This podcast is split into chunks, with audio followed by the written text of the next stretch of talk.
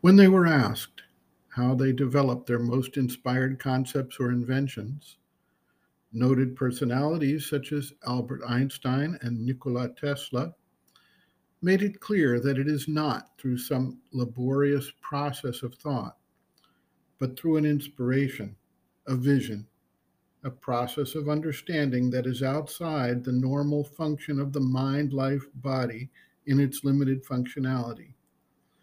Similar reports come from artists, composers, and visionaries who have been recognized as the leading lights in the development of human progress and culture.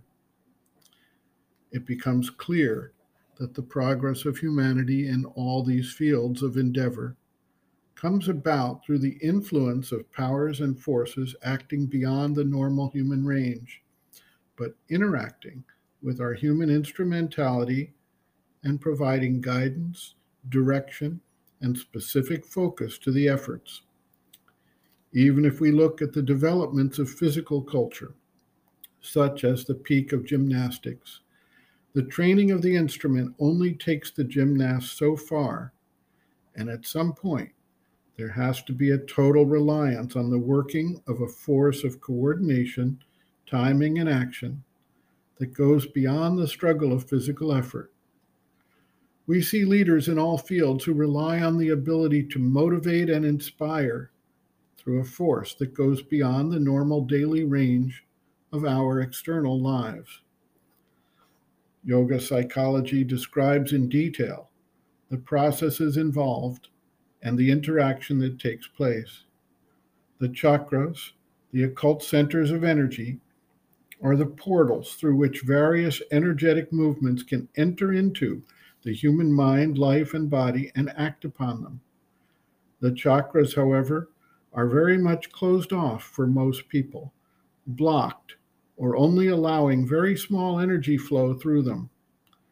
Yogic practices tend to open these centers and allow a more pervasive and powerful action to take place. In the integral yoga, this involves the opening of the psychic being deep within and the contact with the inner mind, life, and body, as well as with the higher mental and spiritual ranges beyond the mind. Sri Aurobindo describes this inner working as taking place behind the veil a concept he uses to illustrate that our fixation on the outer world, outer life, outer personality represents a very limited understanding of the full significance of life.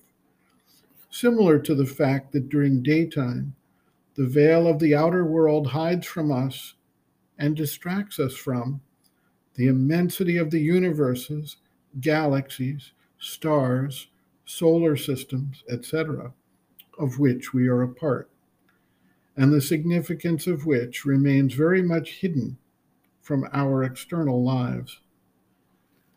When the veil of the solar day is removed at night, we can gaze into the distances and open ourselves to the deeper and wider reality within which we exist. Sri Aurobindo writes, quote, The real self is not anywhere on the surface, but deep within and above. Within is the soul supporting an inner mind, inner vital, inner physical, in which there is a capacity for universal wideness, and with it for the things now asked for. Direct contact with the truth of self and things, taste of a universal bliss, liberation from the imprisoned smallness and sufferings of the gross physical body, even in Europe, the existence of something behind the surface is now very frequently admitted, but its nature is mistaken, and it is called subconscient or subliminal, while really it is very conscious in its own way, and not subliminal, but only behind the veil.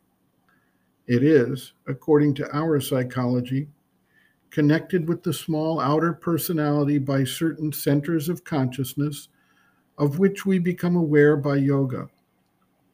Only a little of the inner being escapes through these centers into the outer life. But that little is the best part of ourselves and responsible for our art, poetry, philosophy, ideals, religious aspirations, efforts at knowledge and perfection. But the inner centers are for the most part closed or asleep. To open them and make them awake and active is one aim of yoga. As they open, the powers and possibilities of the inner being also are aroused in us. We awake first to a larger consciousness and then to a cosmic consciousness. We are no longer little separate personalities with limited lives, but centers of a universal action and in direct contact with cosmic forces. Moreover, instead of being unwillingly playthings of the latter, as is the surface person, we can become to a certain extent conscious and masters of the play of nature. How far this goes depending on the development of the inner being and its opening upward to the higher spiritual levels. At the same time, the opening of the heart center releases the psychic being, which proceeds to make us aware of the divine within us and of the higher truth above us. End quote. Reference Sri Aurobindo, Integral Yoga, Sri Aurobindo's Teaching and Method of Practice, Chapter 8, The Triple Transformation, Psychic, Spiritual, and Supramental. The Supramental Transformation, pages 209 to 229.